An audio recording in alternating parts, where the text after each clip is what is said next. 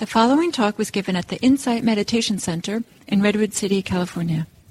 Please visit our website at audiodharma.org.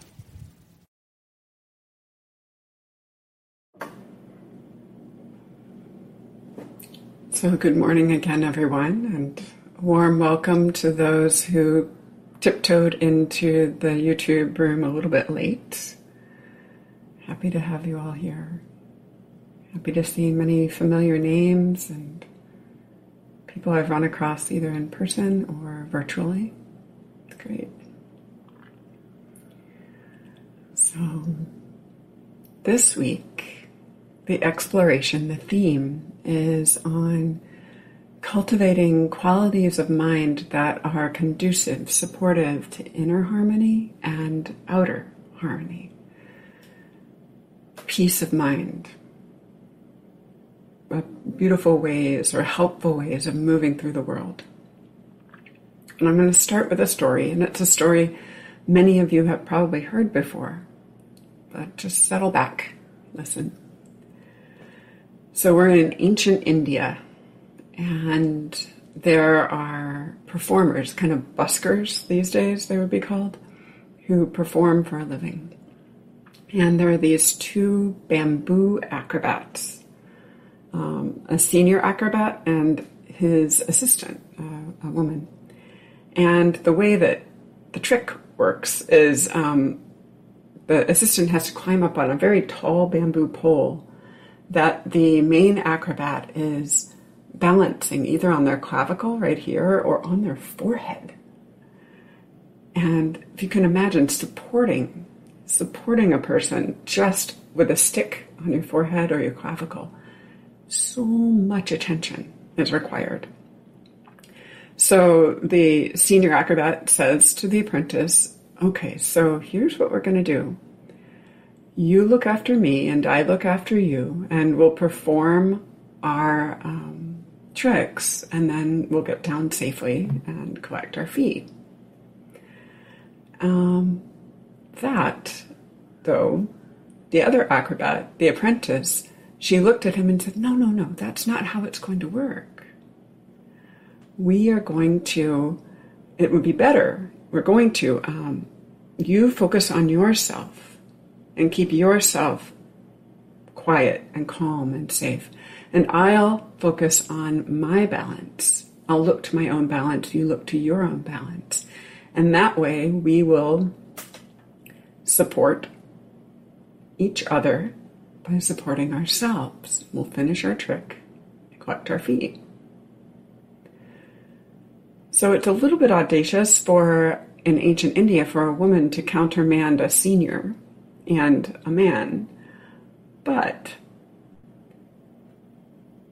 the Buddha heard this story, related, and said, actually, you know what? The assistant, the assistant was right.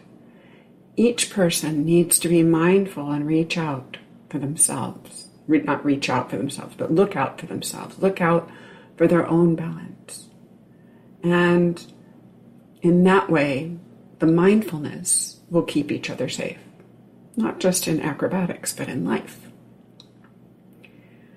However, it's also true that the senior acrobat was right, that it's important that we look out for each other as well. The way we look out for each other one might call it external mindfulness, a broader field of mindfulness. And that takes place through mindfulness of ethical virtue and kindness and compassion, consistency. So both were right. And the Buddha is talking about here the importance of the primacy of mindful awareness as a foundation, a foundation for keeping ourselves in balance, and an important foundation in how we're showing up with other people. Right? So, the foundation of all other virtues, in some sense, is reflexive awareness, being aware of what's happening, what we're doing, how we're showing up, what the impact is.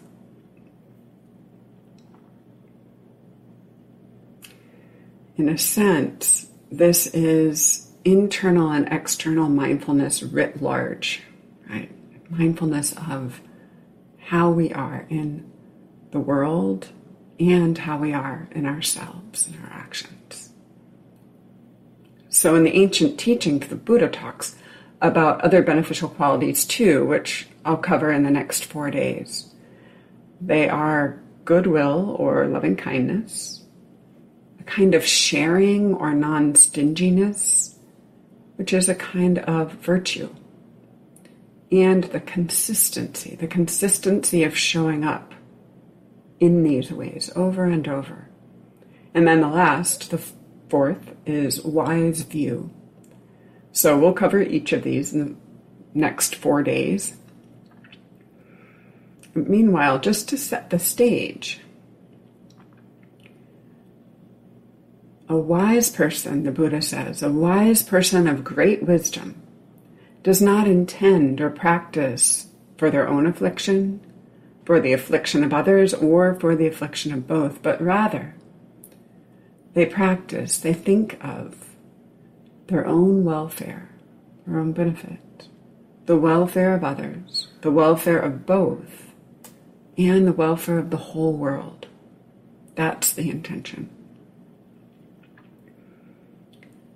So, as many of you have been participating in these Zoom sessions for now years, you're well aware that the early Buddhist teachings are about cultivating qualities, qualities that um, help create these healthy, harmonious mental sort of states or culture or ecology within us.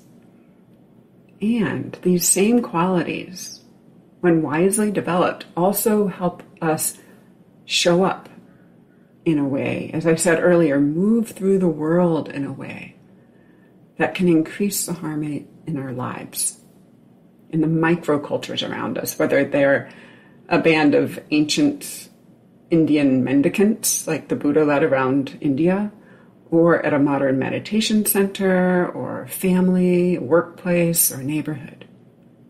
The same kind of principles apply.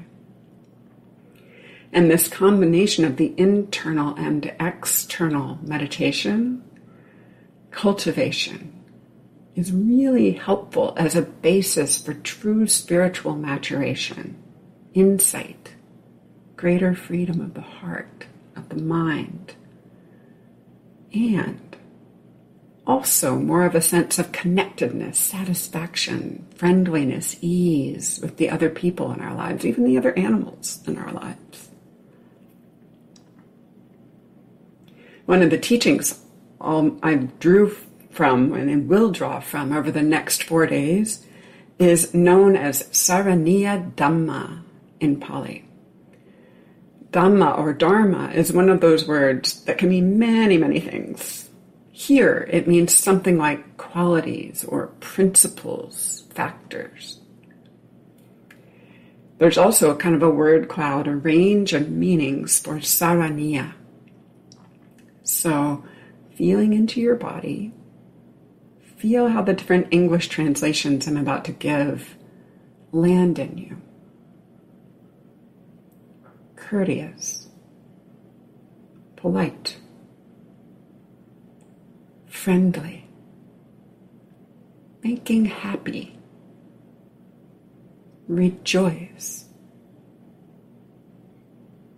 gladden, to be compatible. So just feeling those, the resonances of them. Together, this phrase means principles or factors of compatibility, friendliness, or cordiality. It's often it's the teachings I'm drawing from. One, one way they're called is the principles of cordiality or concord. Some of you may also hear the word sarana, the Pali, in saraniya. And this is um, kind of a happy coincidence, the word sarana means refuge. Many of you have heard that. Buddham Saranam Gacchami, Sarana. So it doesn't appear to be a direct derivation in the language, but rather a homonym that the word for compatibility or friendliness among people also happens to sound like the word for refuge. So, in my mind, that means that these are kind of linked.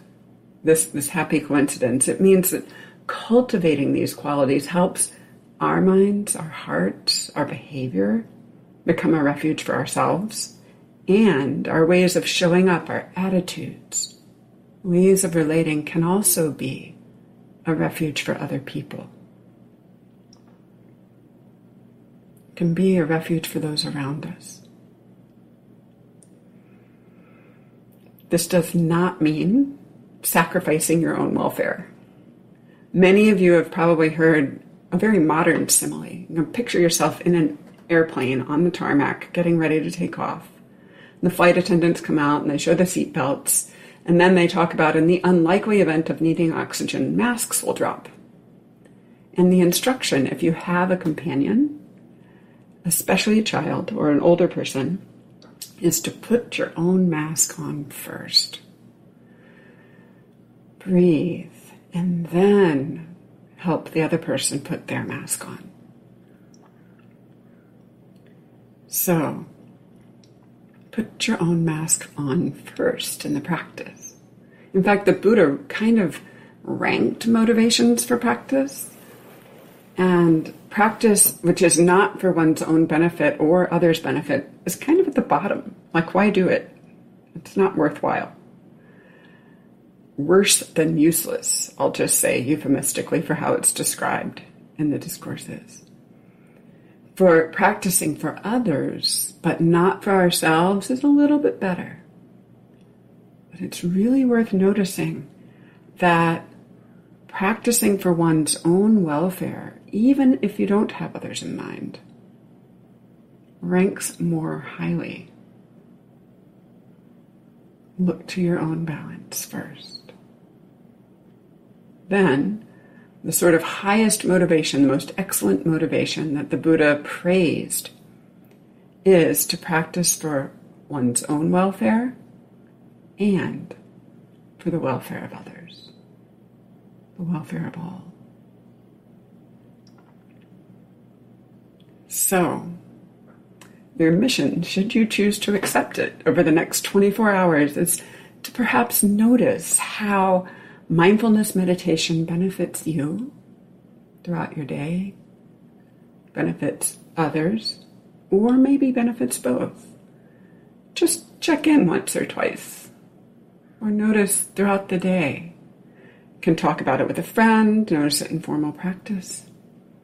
And we'll be back tomorrow to continue to explore inner and outer harmony through talking about the process of inner and outer kindness, goodwill, love.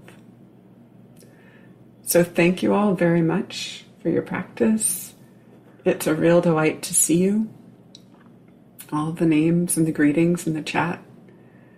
And um, please enjoy your practice until we see each other again.